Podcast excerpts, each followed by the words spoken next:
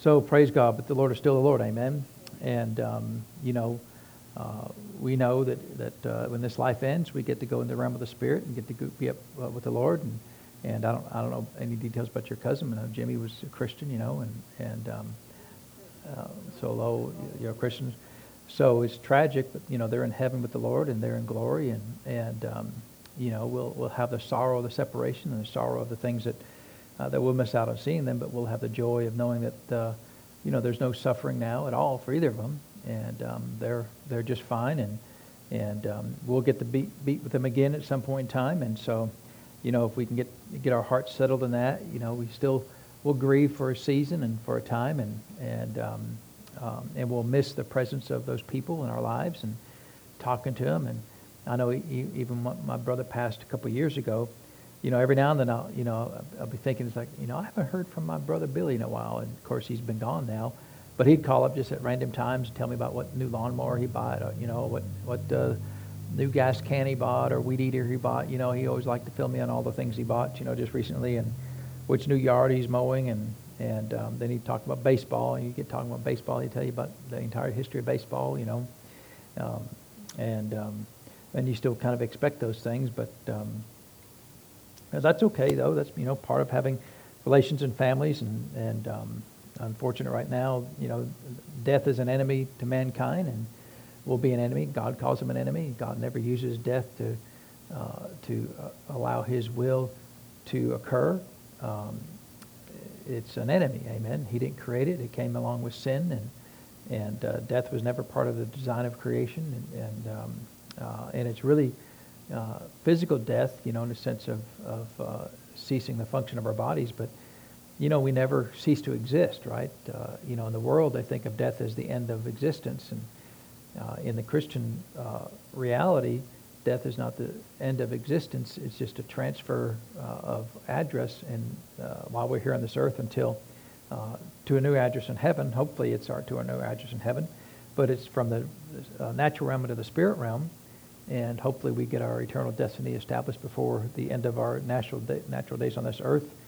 Uh, because uh, the spirit of man will never die, uh, and he can't die because he's made from the same stu- substance that God is made from. So he can't cease to exist because God created our spirits. And so, um, so for all eternity, you know, Jimmy uh, and Lowell will be with uh, the Lord, and we'll get to be with them both. And I never met your cousin, but you know I'll get to meet him someday, and you'll introduce me. And, hey, this is my cousin, you know, and. Uh, okay, yeah. Well, I, I, yeah, yeah. So, um, but uh, praise God. So be praying for, for Johnny and the family, and and um, um, there's a lot of things that uh, that uh, uh, especially people that don't know as much about the Lord as we know, they'll be suffering, you know, and grieving and, and wondering why and asking a lot of questions and um, uh, we know that there's an enemy of mankind, and his job is to steal, to kill, and to destroy. And and um, uh, we hate that. We hate that uh, that those things have to happen right now. Um, but uh, it's part of the reality we live in. But the Lord says that we can have hope. Amen. And uh, hope is is uh, fueled from the from the knowledge that the Lord is is true and accurate in His Word. That we'll get to see all of our loved ones again someday. Amen. and so the Bible never says it's wrong to grieve, you know. Uh, it says you can grieve but still have hope. Uh, and so, uh, so we'll grieve with the family and grieve with the, the, uh, um, the loved ones that, uh, that are left here on the earth. And um, we'll have joy for, for the ones that have gone ahead of us to heaven. We're not interested in going there anytime soon, getting caught up with them. Uh, we'll catch up with them when we get there. Amen. and so so why don't we pray and uh, we'll get into the word tonight. So Father, we thank you for the word of God. And Father, we thank you that there is comfort and joy in your word. And Father, there's comfort and joy in your spirit. You reside in us, Father. You speak to us. You remind us of good things uh, that you desire for us. And Father, you're not the enemy of mankind. You don't take people from this earth into heaven. Father, the enemy of mankind, death, is the one that does that. You never designed for men to leave this earth, Father, and to be separated from us. You always designed us to live forever together as a family. And so, Father, even though in this short period of time uh, there, there can be and will be separation, Father, but someday we'll all be together with you in, in the heavens. and you'll bring the heavens down to the earth. And we spend all we will spend all eternity with you in fellowship and joy and being with loved ones, Father. And so, Lord, we thank you for the ministry of the Spirit of God that gives us comfort and wisdom, Father, and protection. We thank you that he'll do his job. We, we, we rely upon him. And thanking you, Father, that he's good to us. And so, Father, we pray for Johnny's family and all, all that are concerned uh, in that area, Father, to speak to them, to remind them that uh, you're still the God in heaven and that uh, you're the God of all believers uh, and that when they leave this earth, they are with you in joy and comfort and peace and happiness, Father. And so, Lord, we can take comfort in that, knowing that you're here with us. And so, Father, we thank you for comfort upon Johnny's family, and upon Johnny and Nancy, um, and all the ones that uh, will be grieving for the loss of these family members. We thank you, Father, for the great ministry of the Spirit of God.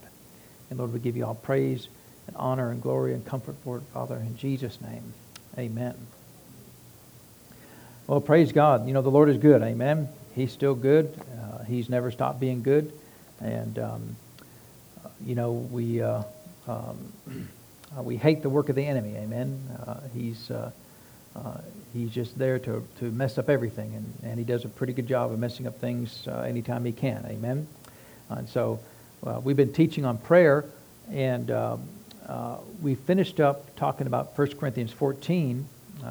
and um, you know, 1 Corinthians 14 uh, is a good chapter, a good summary on the prayer of speaking in tongues. Uh, and, um, uh, you know, if the Lord chose to, and by design spent an entire chapter and talk, talking about really one subject, you know, you'd think that would be an important subject for the church to know. And yet, how many people in the church don't believe in speaking in other, in other tongues? You know, they say that doesn't that stopped into the last apostle or that's of the devil. Some people get really irate about it, and yet an entire chapter out of the Bible was spent on the subject of speaking with other tongues. And so it must be an important subject uh, for the Lord to choose as the head of the church to speak this much about uh, this, uh, this topic for us. Uh, and so I'd encourage you, you know, uh, if you don't uh, speak with other tongues, you know, of course we can always pray for you. But if you do speak with other tongues, remember what Paul said that, that I thank God that I speak in tongues more than you all. Verse 18 of, of chapter 14. I thank God I speak in tongues more than you all. And one of the values of speaking in other tongues, uh, I think it's one of the greatest values, is because it's a supernatural experience. It's not something that you that you learn to do. It's not a it's not a learned trait. You know, like speaking in, in another language like French or or, or uh, Spanish or some other language. That's a learned skill. Amen. You don't you don't uh, just uh, do it supernaturally. Although I guess it's possible that you could, but uh, for the most part, it's a, it's a learned skill. You go to school for it or you take classes for it. You do it, learn it online. You go to the country and you get embedded in, in the country and you learn that language. That's not supernatural, uh, but speaking in other tongues is supernatural. And one of the greatest values of it is that it connects us and helps us stay connected to the realm of the supernatural. And we as a church need to stay connected to the realm of the supernatural because where does God reside? he resides in the realm of the supernatural, really the realm of the spirit, right? Uh, and so by speaking with other tongues, you stay connected to the realm of the spirit. Uh, and you'll always be the most successful in your life uh, based upon the amount of time you stay connected to the realm of the spirit. Because didn't Paul tell, tell the Galatians that uh, if you walk in the spirit, you'll not fulfill the lust of the flesh. So if you, if you actually walk in the spirit or stay connected to the realm of the spirit, then you'll never fail all the days of your life. Uh, and that's a pretty good deal, right? You'll never sin. You'll never backslide. You'll never uh, be in unforgiveness. You'll never hold grudges. You'll never um, uh, commit any kind of sinful act, you know, whether it's seen or unseen. You know, there are sinful acts that are unseen, right? Nobody knows but you and the Lord, but he still knows them, amen? Uh, you'll not do any of those things if you stay connected to the realm of the Spirit. And, and I believe one of the best ways that you do that is spending a, a lot of time in praying in other tongues. And, um, you know, I spend a lot of time, you know, I spend a time, set aside time to pray, but also just as a, as a routine part of my day, I, I spend time praying in tongues. And if I'm between here and there or doing anything, I spend time praying in the tongues because I want to stay connected to the realm of the Spirit. Because in the realm of the Spirit, there's fullness of joy. And in the realm of the Spirit, there is great victory. In the realm of the Spirit, there is information that we don't know. Uh, amen. Uh, you remember the beginning of chapter 14, uh, we had read there uh, in verse 2, it says, For he that speaketh in an unknown tongue speaketh not unto men, but unto God, for no man understandeth him, howbeit in the Spirit he speaketh mysteries. So as you're praying in the Spirit, then you're speaking out mysteries. Well, are there any mysteries to God? There are, there are no mysteries to God. He knows everything. Amen. There are plenty of mysteries for us. We don't know everything. And so one of the ways to get information about things that we don't know is to pray in other tongues. And so if, if there are things you're dealing with in your life about the will of God, Lord, what, what's your plan for my life? Then one of the greatest ways to find that out is to pray in other tongues until the answer becomes alive in you. And then you know, you see, you hear, uh, you're filled with the knowledge of God's will by praying with other tongues. And now it's no longer a mystery to you. Amen. And I can, I can guarantee you there are, will be things in your life that you will never find out any other way other than spending time and praying in other tongues. Uh, and so if you think about that, which, I mean, he told us to do it, right? So if he told us that, howbeit in the Spirit we speak mysteries, then uh, the Lord is, is generally inclined to only follow his word. That he's generally inclined, uh, he can, if he, if he, he can't do anything violates his word, but he can do some things in a sovereign way where, you know, he may say, well, I want you to have faith, like faith for healing, but on occasion, has the Lord ever sovereignly healed anybody? Sure he has, right? He just did it without any faith on their part. We saw that in the Gospels many times. Uh, but uh, for the most part, he, he desires and intends for his church to follow his word. And so if he told us here that one way to, to, to move mysteries from being an unknown part of our life to being a known part of our life is to pray in other tongues, then there will be things that we will not find out in our lives any other way other than praying in other tongues. And so then if you look at the entire church, then, uh, you know, I don't know what percent of the church are Pentecostals, but it's probably, you know, no more than 10%, I imagine. So if that means 90% of the church is not Pentecostal in the sense of praying with other tongues, that means 90% of the church has things in their life that they will never know. Uh, they will go through their entire life always wondering why. You know, why don't I know this? You know, why did this happen? What am I supposed to do? Uh, and they will never find that out unless they pray in other tongues. Uh, and, and, some people will balk at that. Oh, that's not so. Well, I didn't write the Word of God. You know, He wrote the. He said that if we want the mysteries to be revealed, then we need to pray with other tongues. Uh, and so, if the Lord said to do it that way, just like we read other times in, the book of Ephesians, how He said that He gives uh, His apostles and prophets revelation well, then uh, there are things that apostles and prophets will know that no regular church member will ever know unless that apostle and prophet speaks that to the church. Uh, and there are people who think that, you know, that, well, because they're God's child, which they are, that they have right and access to all the information that God has. Uh, and that's not, way that the, that's not the way that the Word is written. The way the Word is written is God has a structure, and He intends for His church to follow that structure uh, just like he told the he told the, the book of Ephesians in, in chapter four about the purpose of the fivefold ministry gift, the apostle, prophet, evangelist, pastor, teacher. He said the very first thing is for the perfecting of the saints. But there are people in the church who don't believe in the structured church, right? They believe, well, all of us can be, we're all the church, which we are, uh, and we can all get what we need just by fellowshipping and just having home groups and things. And we don't need a structured church. We don't need a pastor. We don't need a pulpit. We don't need you know, this all this stuff here, you know, this is all a waste of money and time. And yet, if the Lord placed the pastor in the church, then uh, for the express purpose of perfecting the saints, and you don't believe in that, you don't believe in pastors, you don't believe in apostles or prophets and the role they have in the church, then then technically you can never be perfected. You can never be fully mature outside the way the Lord has instructed things to be done. Amen. If the Lord has instructed things to be done a certain way, and we don't want to follow that way because we have our own ideas, our own philosophies of things, then we will always be limited. And that's really an issue in the church is if you think about, you know, there are people who don't believe in tongues, okay? There are people who don't believe in a structured church. There are people who don't believe in healing. There are people who don't believe in the supernatural work of the Holy Spirit. Uh, and if you look at, you know, all of those things were given to us as the church to benefit us. And if we choose not to yield to those things for whatever reasons, because mama doesn't believe it, or, or a doctrine, or a you know, particular church doesn't believe it, whatever the root cause of that is, all of those areas are going to be a limiting factor for Christians. They will never go beyond that area in their life. Uh, and if they choose to not believe the Word of God, that's why, as as humble servants of the Lord, and I say that that way a lot because um, as humble servants of the Lord, we should read the Word of God with an open heart.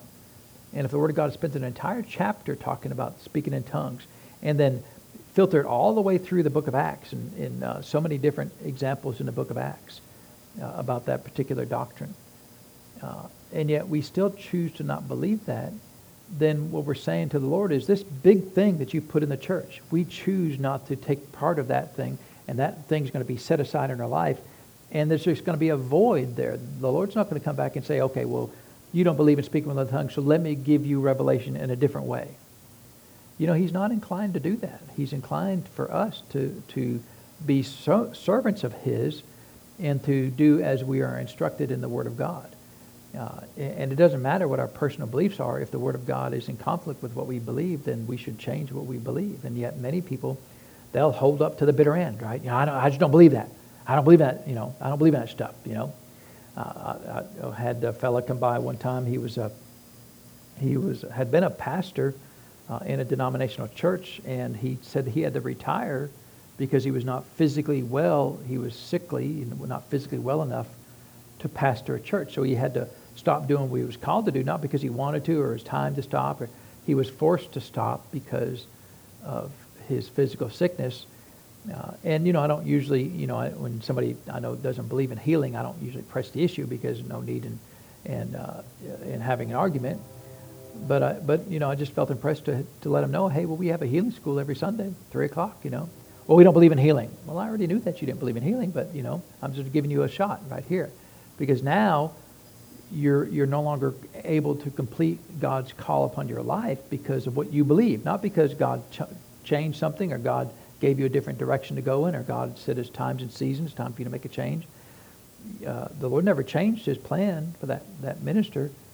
He had to change the plans of God based upon his own belief, his limitation of his own belief. So, you know, it's a shame that I, I see so many Christians who will pick and choose what they believe and don't believe in the Word of God. And, and tongues is a big thing, right? Tongues is tongues is a you know I mean if if uh, you want to stir up controversy, you know I mean some people believe in healing, you know, uh, even outside the Pentecostal church. But if you're not part of Pentecostal church, you know it's pretty rare that you believe in, in speaking in other tongues. I know a few spies around. You know, Miss Sue, she's one of our spies. You know, speaks she speaks in other tongues. You know, and, and I think in every denomination there are spies in every denomination. You know, some of them too afraid to say they speak in other tongues. I'm not sure Sue's afraid of anything there, so uh, so she's fine. But uh, but a lot of them are secret tongue talkers, right? And they'll, they'll be tongue talkers, you know, in private. Uh, and, and, you know, and, and I don't have a problem with that. You know, well, they should leave that church. You know, sometimes they're there to try to move the church along and help them. Amen. Uh, and so I'm not anybody's judge. I don't know what the plan of God is for their life. Uh, and so, um, so that, that part's good that they believe that. But, um, um, you know, I just, I would always encourage you. Not, I think around here, you know, we do a, we do a good job because um, you know, we, uh, of course, our church is called a Pentecostal church or charismatic. You know, sometimes they're called full gospel churches, uh, which uh, I was explaining to somebody uh, not long ago, and they said, "Well, that sounds like a slam against every other church, right? Because we're full gospel, so that church over there is partial gospel. You know, well, you're never going to advertise such and such church partial gospel church, right? Nobody's going to say that, but they really are partial gospel because if they don't believe in speaking in tongues or healing or the Holy Ghost or miracles, you know, or special faith or, you know, any of those things, right, then, then um, it's kind of partial gospel, right? And we're not mad at anybody. We're not trying to poke, you know, not trying to judge anybody. But if you tell me I don't believe in that, well, okay, then you're partial gospel, right? Then, I mean, our, our desire is to believe the whole gospel, right? If the Lord says it, then, you know, and that's really kind of how tongues got, got uh, brought back into, into our, uh, the church as a whole was there in Wichita, Kansas. There was a fellow by the name of Charles Parham. He had a, he had a uh, like a Bible school, but it wasn't a Pentecostal Bible school. It was just a Bible school, and, and they were reading the Book of Acts, and you know it keeps talking about speaking in tongues, and and and they started doing research. You know, we can't find any reason why we shouldn't be speaking in other tongues. You know, just reading the Word of God, they couldn't find any well, you know, where it says, uh, well, that that left with the last apostle, right? So since they couldn't find anything, then they then they made the assumption well, this must still be for us today. And so they set up a, basically a 24-hour prayer vigil. So you go up in that room, uh, and you, you, we're going to pray every hour. Somebody's going to pray in that room over there until we get an answer. You know, Lord, we think this is for us today, but nobody's doing it. We want it, you know. Uh, and finally, one of the one of the uh, college girls got it first, you know.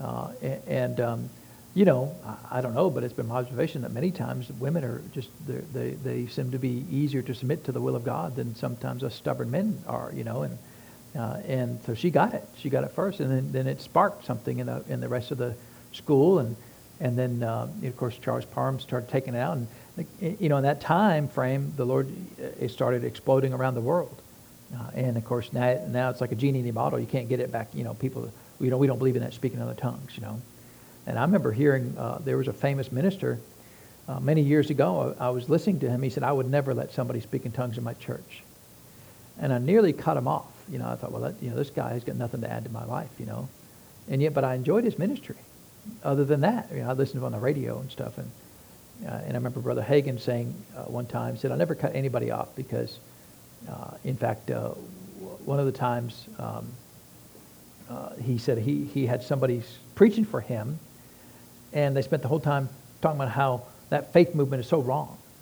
Well, they're preaching for Brother Hagin, who you know was really the, uh, a big cornerstone of the faith movement, right? Uh, and, the, and he's in Brother Hagin's pulpit, saying how that faith movement is so wrong.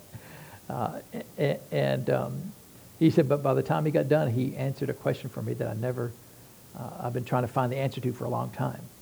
And so, you know, I, I don't cut people off anymore because of, of, one mistake in their, in their doctrine. Uh, because you eat the hay and you leave the sticks, right? So that was a big stick, right? Yeah, I mean, it's like you don't see that big stick on your plate right there. I mean, how you how you you know not see that big stick there? Uh, but uh, so you know, I'd encourage you don't don't ever allow any kind of of, uh, of, hindrance from the Word of God. If you read it in the Word of God, then believe that's for you. Amen. For all the promises of God are in Him, yes, in Him, amen, to the glory of God by us. Uh, and um, and we know, I think we read way early on that uh, over there in Acts 2.39, it says, this promises unto you and to your children and all those that are afar off. So speaking in tongues is for who? For everyone, right? So, uh, and, uh, and I know we've said it before, but uh, th- there's really no such thing from the Lord's perspective as a Pentecostal church because the whole church is supposed to be Pentecostal, right? Every Baptist, every Methodist, every Roman Catholic, um, every Seventh-day Adventist, every, every uh, Church of Christ, every, every single person that, that claims the Lord Jesus as their Savior should be speaking with other tongues. Amen. Uh, it's not just for the crazy folk. Amen. Uh, and so, not that we're crazy, but just they think we're crazy sometimes, right? And if they think they're crazy, just let them think it, right? It's, it's uh, because uh, uh, they can think you're crazy as you get mysteries solved in your life every day.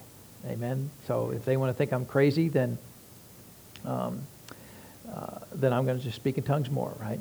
Uh, and so, so there's just a couple of other things I wanted to mention about praying in other tongues that, that's going to be to our advantage. Uh, and so let's let's turn over to um, um, to Jude, the book of Jude there. So you got Jude in the book of Revelation, right? So you're really at the end of the end of the, the road there. Um,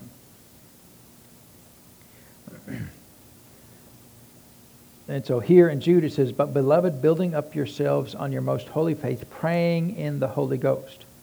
So um, we know that uh, praying in the Holy Ghost is another phrase for speaking with other tongues. Amen. Uh, and, and, you know, a lot of times people will try to do away with the supernatural because they say that uh, when tongues were given to the church, that's the ability to, to speak in other languages like French or English or, or you know, English is sometimes a second language for us, right? Uh, but uh, it's the intellectual ability to speak with other languages. It, that's not supernatural. That's just that's natural, right? No, praying in other tongues is praying in a language unknown to you, uh, and it could be known to somebody else. Amen. You could speak in a language that somebody on the earth could understand. It could be a, a, a language from heaven. It, it's really up to the Lord because the Bible says that it's He, the Spirit of God, that, that gives us the utterance. Uh, and so whatever He chooses, whatever language He chooses to give to us, then that's fine. Uh, but it says, building up yourselves on your most holy faith. So, you know, if you ever feel, feel weak spiritually, you feel like, I just, Lord, I just can't overcome. I just can't ha- have a consistent prayer life. I can't have a consistent Christian walk with you. It seems like I'm up today and down tomorrow and up today, and, you know, down the next day. Uh, then, then you need to build yourself up. Amen. Edify yourself. Uh, we read in 1 Corinthians, remember early on, that he that speaketh in an unknown tongue edifieth himself, right? Builds himself up. And some people imply, well, that's selfish. You know, you shouldn't pray for yourself. Well, why would he tell us to do this if he didn't intend for us to do this, right? I mean, it's not selfish to speak for your, to speak uh, to edify yourself. Kind of like when the, you know you, ever been on an airplane? They say, well, you know, in case the the cabin depressurizes, you, the, the little things come down from the from the ceiling there, and they said always put yours on first, and then help the you know if you're seated next to a child or seated next to someone who acts like a child, they said do yours first, and then help them with theirs, right? Because it's not going to do you any good to try to help them and you pass out while you're trying to help them, right? So you you need to take care of yourself to some extent so that you're prepared and able to help those around you. Amen. Uh, and, and, you know, I have I have noticed that. You ever notice that people that don't have the ability to say no, and they're always helping everybody else, but they never help themselves, and they never help. You know, sometimes they won't help their spouse because they're too busy helping everybody else. Sometimes they won't help their own kids because they're too busy helping everybody else. Uh, and they're they're missing a point there that you know it's okay sometimes to say no. You know, as a human being, you are limited as far as what you can do. You you literally cannot do everything and people will use you to the point that you know uh, that, that, you won't even know who you're who you are. Uh, but it's the same thing in the realm of the spirit. You need to build yourself up so that you have the capacity, the strength to help those around you. And one of the ways of doing that is praying in the Holy Ghost. Edify yourself, build yourself up, so that you are, you are able to help others around you. And that's really uh, one of the greatest benefits. It's not the only benefit, but it's one of the greatest benefits that the Lord has given to us uh, in praying in other tongues. Um, and so when he says praying in the Holy Ghost, he calls it your most holy faith. Uh, it takes faith to pray in other tongues, doesn't it? Amen. It doesn't take faith to learn Spanish or or um, or, or um, French or anything, any other language. No faith involved in that. Just intellect. Uh, but it does take faith to pray in the Holy Ghost. Uh, and you know, once you get used to it and you get you get uh, comfort, comfortable with it, you know, you still can apply faith because uh, when you're praying with other tongues, you know, my faith is as I get as I get ready to pray in other tongues, Lord, this time that I spend in, in praying in other tongues is going to be to my benefit. It's going to help me fulfill, to reveal mysteries. It's going to help me to strengthen my, my inner man, my spirit man, so that I'm able to withstand uh, in uh, against everything that the enemy brings my way. Uh, and I'm able to withstand temptations. I'm able to overcome in every situation. So it's not just check mark, you know, well, I prayed in tongues for five minutes. No, we need to apply faith as we do that. Amen. Uh, and so let's turn back to the Old Testament. You know, the, the Bible prophesied about speaking with other tongues in the Old Testament. Of course, we didn't know that it was talking about that until until it happened, right? But back in the book of Isaiah, chapter 28,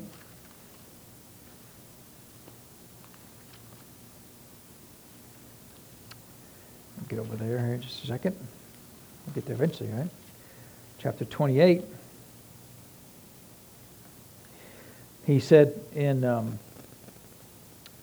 for with stammering, this is verse 11, Isaiah 28, 11, for with stammering lips or strange lips and another tongue will he speak to this people. So he's prophesying about us speaking with other tongues, right? Uh, strange tongues.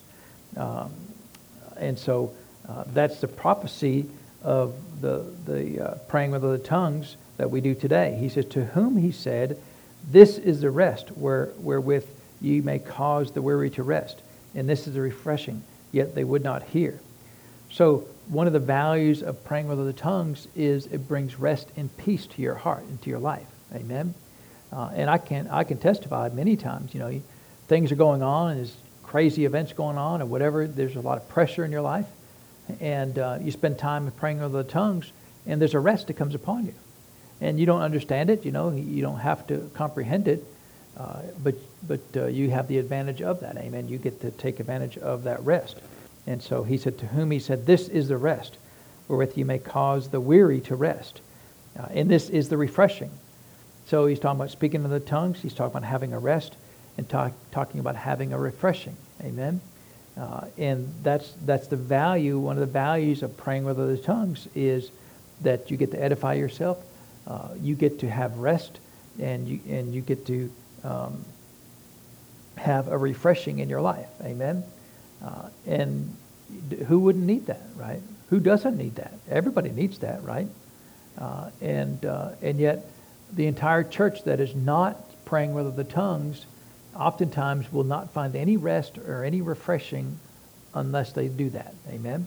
Now they may find rest and refreshing on occasion some other way, but the Lord, you know, He He's already designed designed everything in our lives from beginning to end of what He plans for our life, and He know He knows this thing's going to happen, and His plan is well, then they can use tongues and speak with other tongues for a while, and it will give them the rest from that that difficult situation.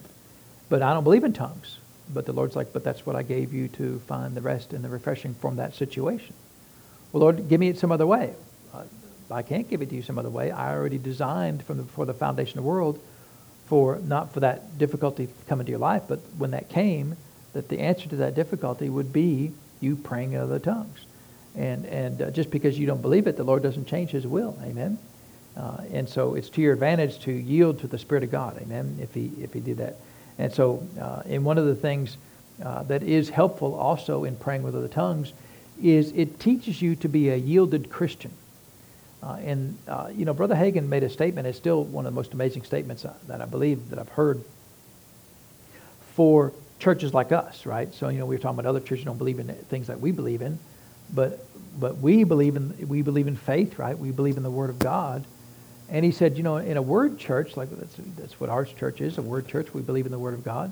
But a word church that's, that's, that teaches faith and teaches healing and miracles and things, he said, uh, many times the issue in somebody's life is not the need for more word or the need for more faith. He said many times in churches like ours, the need is to be more yielded to the Spirit of God because we already have access to a lot of faith, right? I mean, how much Bible do we preach on a regular basis? Well, a lot, a lot of the Bible, right? A lot of the words, a lot of verses and things from the from the Word of God, and uh, and so if we teach that much Bible, then we should have plenty of faith, right? And we do have plenty of faith. I believe that. But but what's the issue then? So sometimes we don't know how to yield to the Lord like we need to. You know, we're so used to in this natural life living our lives, right? Well, Lord, I've got to do this. I've got to go to the grocery store. I've got to mow the grass. I've got to paint the house. I've got to feed the dog. I've got to feed the cat. You know, I've got to feed the baby. I've got to feed me sometime, right? Uh, and you think all these things you got to do, uh, and the Lord's like, but I need you to do this thing over here. But we get so used to, but Lord, I've got these things to do. I've got a list of things to do. I've got to watch the show. I've got to go to the ball game. I've got to do this, you know, take, take care of the grandkids. Um, we spend, spend so much time, and none of, them, none of those things are sin in and of themselves, right? But if we don't train ourselves to yield to God, then how, what are we missing?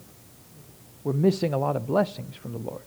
And one of the great benefits, side benefits, I believe, to, to praying with the tongues is it teaches you to yield to God. Because you have to yield to the Holy Spirit in order to pray with other tongues, right? Because it's your faith, it's your voice, uh, but it's His words. Amen?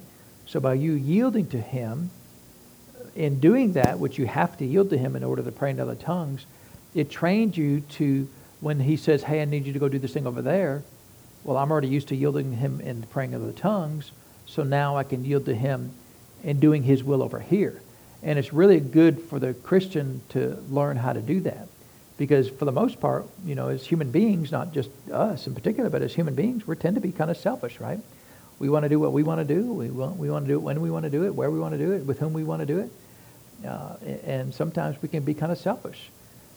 But if we pray in other tongues, what you'll find is the level of your selfishness will go down. Amen. Because now you're yielding to the Spirit of God. You're yielding to, to the Lord and doing things uh, that's going to help Him. Amen.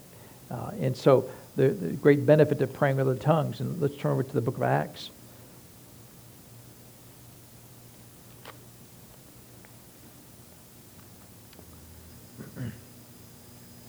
Let's see, in Acts chapter 10. Get it over there.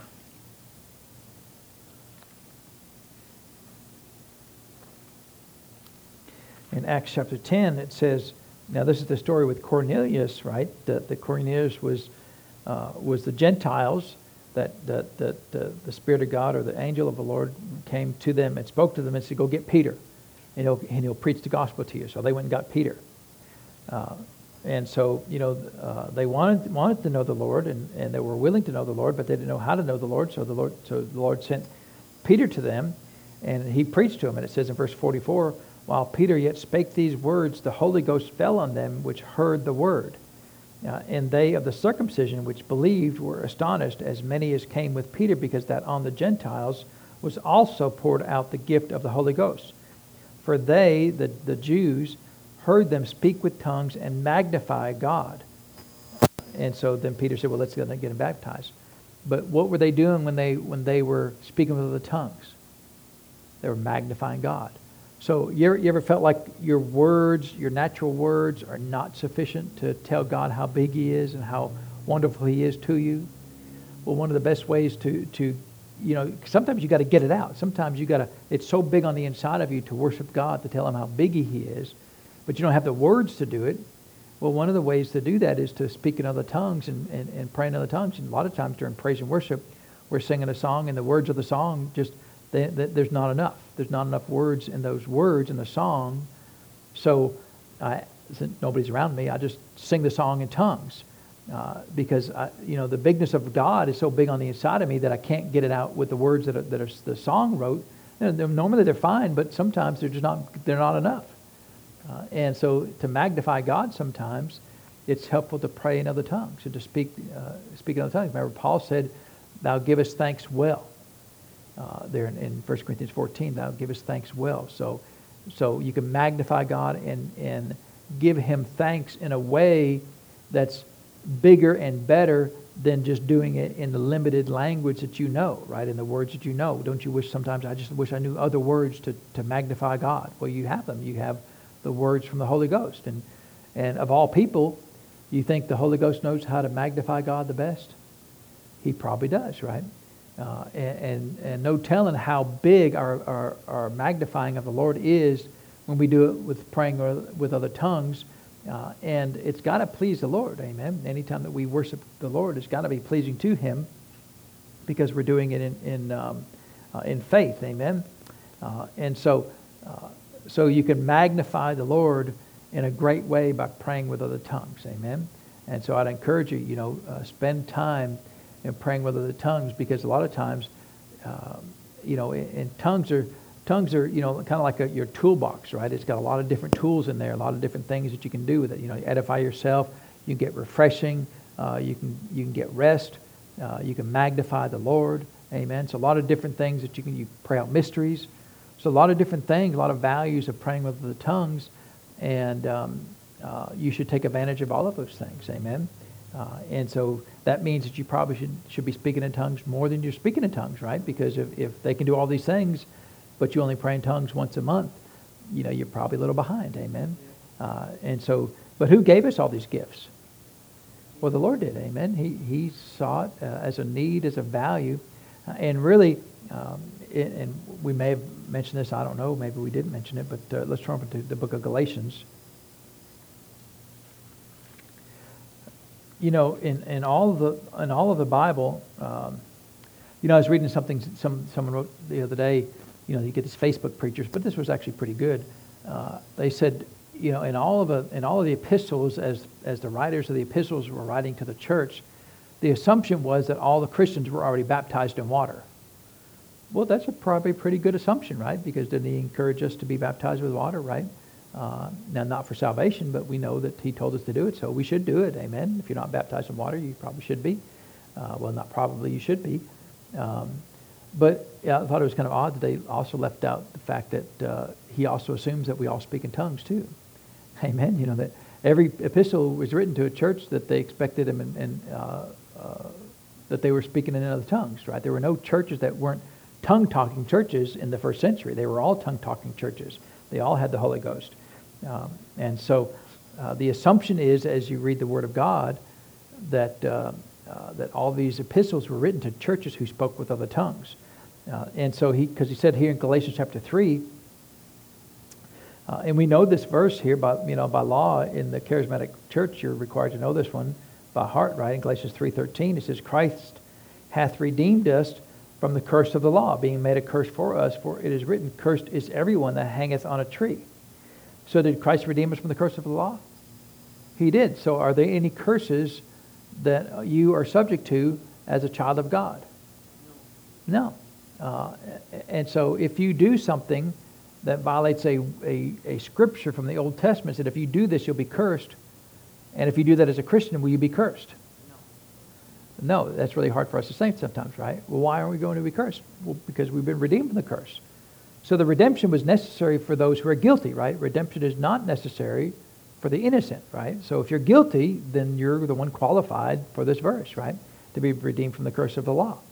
Uh, but a lot of ministers don't, they don't, they don't get that. They still, you know, uh, Malachi chapter 3 says, if you don't tithe, you're cursed with a curse.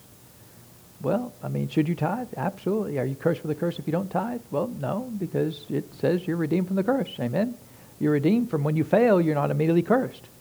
Uh, in the Old Testament, if you failed, you were immediately cursed, right? By law. I mean, by the, the devil had a legal right to do it. So uh, now some people don't like that. I didn't write it though. You know, it says it says what it says, right? Redemption is not necessary for the innocent. Redemption is necessary for the guilty. Uh, and and so we thank God for that though, right? So was sickness part of the curse? Sure it was, right? So if sickness was part of the curse, then we've been redeemed from that. Amen. Um, and so, but I wanted to get to verse 14. It said that the blessing of Abraham might come on the Gentiles through Jesus Christ, that we might receive the promise of the Spirit through faith. So he said he took care of the curse, but that wasn't the end of it, right? Uh, he took care of the curse uh, so that we could then get to verse 14. So you can't get to verse 14 without verse 13. So he had to take care of the, all the curse, all the sin problem uh, in the earth so that he could arrive at the goal. So the goal was not just to remove sin out of the Christian's life. Amen. And a lot of, a lot of churches, they kind of think that the whole goal of, of the Lord was to only take care of sin. You know, the blood of Jesus paid for our sins, didn't it? But was that the last thing that Jesus did on a cross was shed blood? I mean, if that was it, then he could have shed some blood. He just could have pricked his finger, right? Here's the blood and be done with it. He didn't have to go to the cross, you know. Uh, did he need stripes on his back? You know, he could have done it with an IV or something, you know, just, you know, uh, I've done it a lot of different ways to get blood. You know, I mean, they take it with a needle out of you today, and, and um, sometimes like, hey, are you, you going to leave any for me? And they keep taking needles, you know, no vials of blood. Uh, well, no.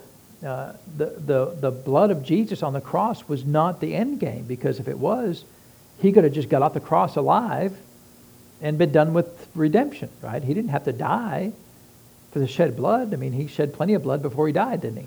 Uh, and so uh, no, it, it, it, he had to do all of the work on the cross to redeem us. Amen.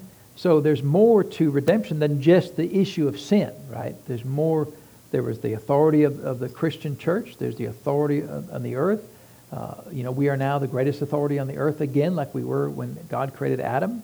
Uh, and we have that authority in the name of Jesus. Uh, he took stripes on his back uh, so that we could be healed, right? Uh, he put thorns on his head so that we could have peace. Uh, he, he died physically so, um, so, that, I mean, so that someday we don't have to die physically.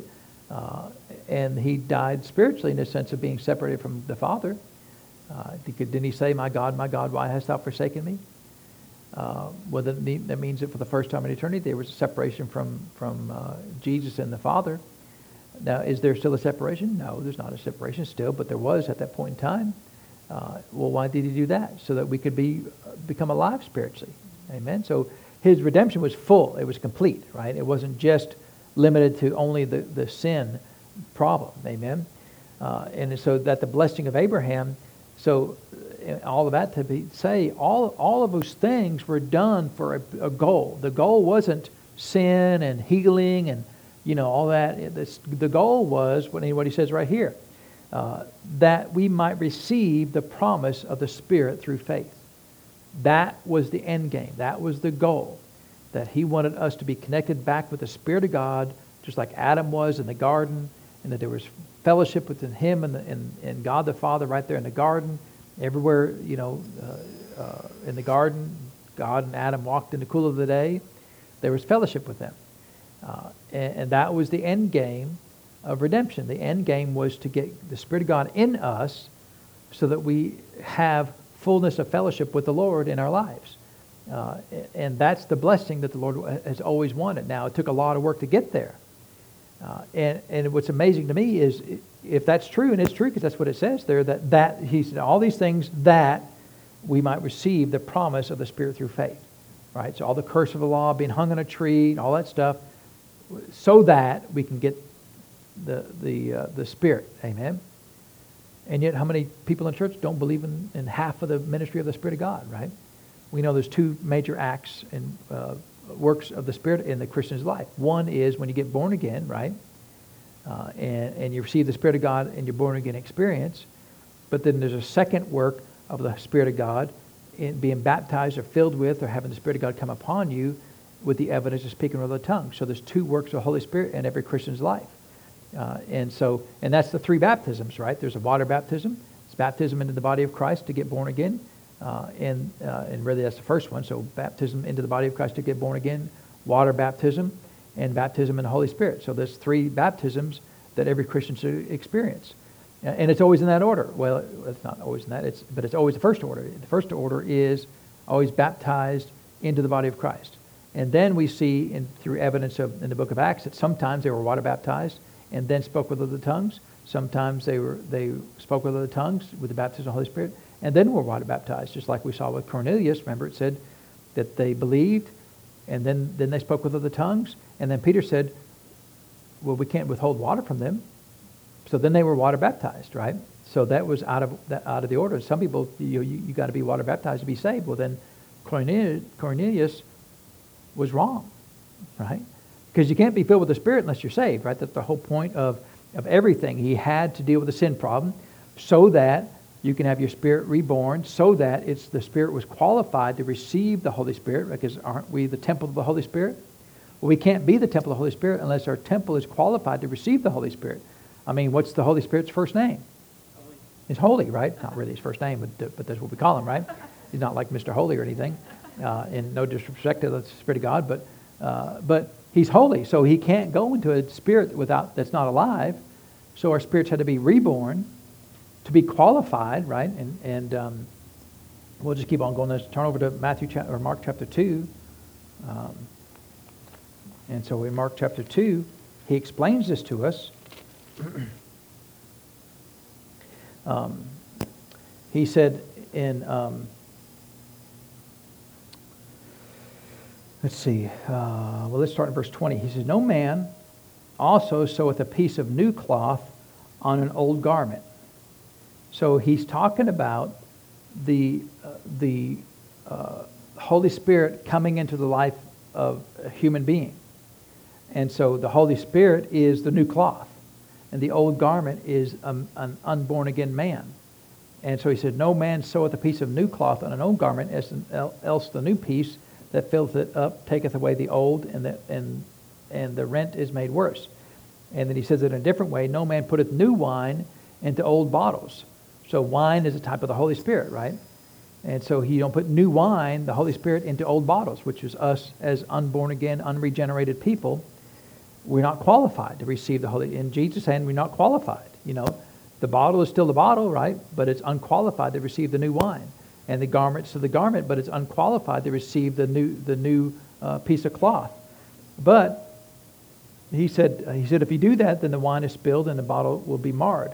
But new wine must be put into new bottles. So we have to become new bottles in order to receive the new wine of the Holy Spirit. Uh, so the goal of redemption was to get us to a point to being a new bottle. And once we were, once we became a new bottle, and to do that, though, he had to take care of the sin problem, right? The curse problem, the Old Testament problem, all that stuff. He had, take, he had to take care of all of that, which he did just very well on the cross, right? But he did that so that we could become a new bottle by accepting him, right? Remember what, what 2 Corinthians 5.17 says, right? That, that if any man be in Christ, he is a what? New creature. Amen. We're a new creature. What did Jesus tell Nicodemus in John chapter 3? Uh, you must be what?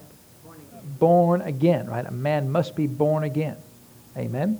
So our spirits, prior to us receiving the Lord Jesus, was not born again, right? That means that, that uh, uh, Um, and we'll just, you just want to follow this rabbit path? We'll just keep on following this rabbit path. Let's turn over Romans chapter 7.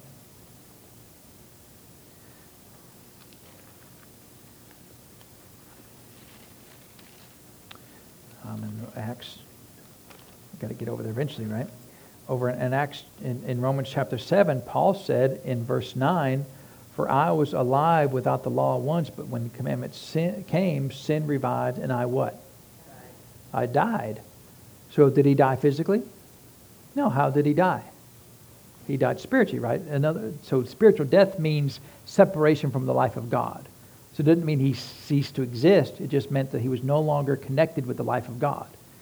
Uh, and so that's the condition of every man, woman, and child in the earth, right? That, that has reached the age of accountability. They have all uh, become uh, separated from the life of God. Now, children up to a certain point because he said, I was alive without the law once. So all children born in the earth are alive unto God. He says that in John 1 9, right? That God lighteth every man that cometh into the world. So every child that comes in the earth is alive unto God, spiritually alive, right? If they died, they'd go to heaven. But at some point in time, when we, the, it's different for every person, but when they reach that age of accountability, which they get to the point where they understand that right from wrong and they choose wrong, he says, sin, the commandment came and sin revived and I died.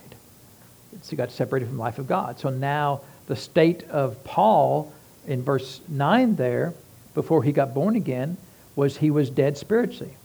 He, he, had, he had an old bottle. He had an old garment. And that old bottle and that old garment was not qualified to receive the Holy Spirit. Uh, and so uh, that's why Jesus said a man must be born again or made into a new bottle so that they can be qualified. Because uh, just getting the new bottle is not good enough, right? I mean, who cares if you get a new bottle if it's empty? So he wanted us to get a new bottle for what purpose? To fill it with what? The new wine, right? The Holy Spirit.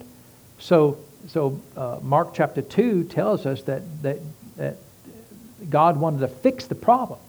He said, new wine has to be put in the new bottles. So that was the whole goal. That was the whole thing he was working on, is to get us to become new bottles, become born again. Uh, and, and so that's, so it takes the Spirit of God to take an old bottle and convert it into a new bottle. But that, it's still a new, it's a new bottle, right? But it's not filled yet. Uh, and so, uh, so that's why it takes the, the double working of the Holy Spirit is he converts us according to 1 Corinthians 5.17, to become a new bottle. Right? If any man be in Christ, he's a new creature. He's a new bottle. But then that new bottle is still an empty bottle, has to be filled. And so then he takes the new wine, the second work of the Holy Spirit. The Holy Spirit's what got him new to begin with, but the second work of the Holy Spirit now is fill that bottle. Then he say be filled with the Spirit, right? Uh, and so now as a, as a born-again Christian, a new bottle, now you get to be filled with the Spirit. Uh, and so uh, that was the goal of redemption, is to get to that point right there, to get to the point where an old bottle becomes a new bottle, and it becomes a filled bottle. And when, once it becomes a filled bottle, then that was all the work that Jesus spent thousands of years doing was to get to that point for every Christian's life. Uh, and that, that filled, filled bottle speaks with other tongues. That filled bottle has special faith, has working of miracles, has, has the name of Jesus, has everything in it it needs to be successful in this life. Uh, and, and, so, so all of that w- was, the, was the culmination, and us speaking with other tongues is really just the cherry on top of, okay, it's done. That's, I, I want to do all this work, get them to be born again, get them filled with the, with the Spirit, and then speak with other tongues. And, and, and, and the Lord said, and it is good. Just like in, in, the, in the creation, right? Every time he got done with something, he said, you know, it's good. And that's what he was trying to get to for the Christian person is to become a new bottle, be filled with the Spirit, speak with other tongues. Then, because you remember what he told the, what he told the, what he told the uh, the apostles, right? In in the end of in the end of uh, uh in Luke, right? Luke Luke twenty four. Turn to Luke twenty four.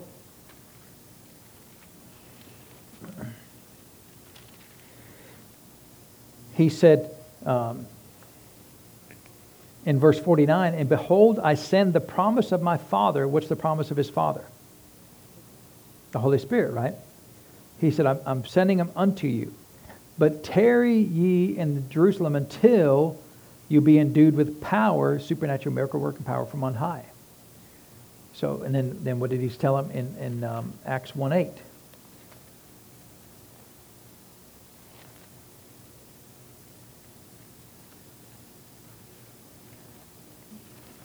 Get over there, right? Acts 1. So he said in Acts 1 8, but you shall receive power, that's the same power, after that the Holy Ghost is come upon you. And you shall be witnesses unto me both in Jerusalem and Judea and Samaria and unto the uttermost parts of the earth. So, what was the instruction of the head of the church to all of the church, because that that's who he was speaking to in, in Luke 24? What did he tell them to go do? Go wait until what? You're endued with power. And it was the power that he was talking about baptism of the Holy Spirit with the evidence of speaking of other tongues. And he said, don't do anything, right? To go to Jerusalem and tarry, don't do anything. After you're filled with the Spirit, now you're qualified to be witnesses and to be in, in, in Jerusalem and Judea and Samaria and the uttermost parts of the earth. So that was always the plan of God. Old bottle, new bottle, filled with the filled bottle, now we become a witnessing bottle. But a lot of times the church, old bottle and new bottle, we skip everything in between, and then we, we try to be a witnessing bottle. But we're an empty bottle, right? And we're new, but we're still empty. And we're going out doing something the Lord said, I don't want you to go and do anything until you're filled. Isn't that what he said? After you're filled, then go become a witnesses unto me. So how much of the church is in, in direct rebellion to the, to the head of the church? I mean, you know, a whole bunch of it, right? I mean, if the head of the church said, do this first and then you can be a witness, well, we don't believe that. We're going to skip that part. And so we're going to we're going to do it our way. And so what do we do? Well, we come up with fancy slogans and you know give away TVs or AR-57 or AR-15s or whatever you know. Uh, around here, you know, maybe a uh, 30-30 hunting rifle or something, you know, might be pretty good. You know, give uh, give away some of those or four x four pickup or something. You know, some of the high Bubba factor, right? Give it that away and, and we'll do all right, right? Well, no, he said he wants he wants the whole church to be filled bottles before you ever do anything. And, and, yet we're still rebellious in the church. Yet we say, well, that's not the way I want to do it, Lord. Because uh, then if you look at how did they witness to people in the book of Acts? Signs and wonders, diverse miracles, and gifts of the Holy Spirit. And how do we do it? Hey, you're, uh, where are you going to spend eternity? Hey, uh, let me tell you the four, the, the, the, four spiritual laws. Let me tell you about the, the Roman road, you know. And we come up with all these intellectual, you know, trickery to get people to, to you know, sneak them into heaven, uh, well, just raise somebody from the dead. Everyone would be glad to get saved after you raise somebody from the dead, right? Uh, so, so whose plan was this? This was God's plan. And I think it's a pretty good plan, don't you think? It's, I think it's a pretty good plan. To go. I mean, it's got to be pretty good. He came up with it, right? So, so all of that, you know, the, the, really the, the end game is a filled bottle that speaks with other tongues. That was the end game. That was always the end game for the entire church, is we get to that point. Amen. Uh, and and you know, did we make anything up? We just followed you know this little little rabbit path through the Gospels and through the Word of God to see what His plan was, what His goal was, and it fits with everything, right? And some people argue with us, you know, this, that. You know, I, I was telling somebody about Mark chapter two, and and and then they started explaining to me why that's not talking about being born again, you know, and, and I'm like, and they use all these all these terms and phrases. I am like, what are you talking about? You know, because they were basically explaining why that's not what it says, even though that's what it says, right? Because Mark chapter two fits with Isaiah, it fits with Acts chapter two, it fits with Acts chapter one, it fits with Luke chapter twenty-four, it fits with everything, right? It fits with Galatians chapter three, it fits with First Corinthians five seventeen, it fits with it fits with John chapter three, it fits with everything, right? But uh, some people don't like it when it fits with everything, so they got to throw it out, you know, and so they come up with some intellectual uh, dishonesty that, that throws it out to him. So, uh, you know, of course, we're, we are a Pentecostal church. We, we speak with other tongues. Um, but that's not what defines us. You know, we we do that because that's what the master, the head of the church, instructed us to do. We just want to be qualified to now be used of the Lord in whatever capacity He wants to use us. Because really, it's only at that point in time that you're qualified to be used of the Lord. Amen. Now, will he, use other people? Well, you know, the Lord will find a way in almost every case, but it's always limited. Amen. Uh, don't, uh, don't don't you ever hate it when you get a, a you got a screw that you're trying to take out, and you only get a number two screwdriver bit, but you really need a number three. So you can do the number two, but it's you got to be really slow and it's hard to do, and sometimes you mess up the screw, and and then it's like you know, then then you think bad things about the screwdriver, you know, and it's not the screwdriver's fault, but you know, it, it's just it's doing its limited job, you know, but you still you know think bad thoughts about the screwdriver because it's not qualified to do the job that's in front of it. But when you get baptized with the Holy Ghost, you're qualified to do everything that the Master has instructed you to do. I know there's other things we do to qualify ourselves, and you know that's a lot of those things. But this is just kind of entry level, right? This is beginning. This is not even advanced Christianity. This is fundamental Christianity, very beginning. This is kindergarten Christianity, right? That you, you get filled with the Spirit. Now you're ready to do the baby step, first baby step of a church, right? Uh, and yet, a lot of people think, well, speaking in tongues is for the super advanced Christian or even, or maybe not even at all, right? And so, but it's still the Word of God, amen? Uh, and so, you know, we, we, we want the Word of God to fit. We want the Word of God to see. We want to have the Word of God reveal to us what His plan is for the church so that we know how we're supposed to operate. Amen? Uh, and, and then, so when He said, uh, that now you'll be witnesses unto me in Jerusalem and Judea and Samaria and to the uttermost parts of the earth, who did He speak that to? the whole church, right? So the whole church, the, the whole, the, not just the pastors and, and, evangelists, but the whole church uh, can be and has the capacity and the power uh, to go and be witnesses to basically everybody. Amen. You have, if you're, if you're filled with the Spirit, you have the capacity and the ability given to you by God as a new vessel to now witness to any single person in the entire world. Every single person. Amen and you should do it as the Lord leads you, of course. Uh, but you have the ability, amen, now that you have the power, amen. And so let's pray and thank the Lord for his word today. So, Father, we thank you for the word of God. And, Father, we thank you that the head of the church has given us clear and concise instructions about how you desire for us to operate. And so, Lord, according to your will, we will operate that way. We will receive the power that you've given to us, Father, and then, and only then, Father, will, we become witnesses for you on your behalf uh, in Jerusalem and Judea and Samaria and under the uttermost parts of the earth. And Father, then we'll see great glory in the earth. We'll see great signs and wonders and diverse miracles and gifts of the Holy Ghost coming into the earth, Father, by your will and your desire.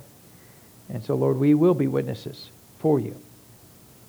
And we thank you for that. And we give you the praise and the honor for it, Lord, in Jesus' name. Amen. Well, praise God. Is the Lord good? you know, he's good all the time. Amen. And, uh, and I would encourage you, you know, uh, there was a couple more things that I wanted to talk about uh, in praying of the tongues, but uh, we got on that, on that, little rabbit path. But uh, that was a pretty good rabbit path to go down, right? Uh, and um, to see how everything gets put together. Because it's just good to know all that, right? It's good to know how you became a Christian, right? Why you became a Christian, and what the Lord did to, to make that happen. So, so let's get ready to receive this, this evening's offering. Uh, and so don't, don't forget um, uh, praying for Johnny's family and um, uh, visitation will be Friday, uh, usually from 4 to 9 o'clock, right, at Garrison's. Um, and um, um, and then the, the, service will be on uh, Saturday also at Garrison. So come ahead, Mr. Jared, and receive the offering. Uh, and um, it's almost August, right? And August 1st is Sunday. And um, We've got Brother Randy coming in August, and um, Miss Marilyn Neubauer will be with us in um, uh, September, and then uh, uh, Larry and Angela Keaton will be with us in November. So uh, we've got a busy part of the end of the year. Amen. Uh, and so be blessed. Have a wonderful weekend, Lord. And um, uh, yep. There's vegetables. All right. Did they come from your garden, Johnny? All right. So Johnny, we got Johnny vegetables in the back there. And uh, Johnny vegetables are always good vegetables, right? Uh, and so, all right, praise God. Uh, so they're back in the kitchen, so help yourself to those, and we'll see you all Sunday.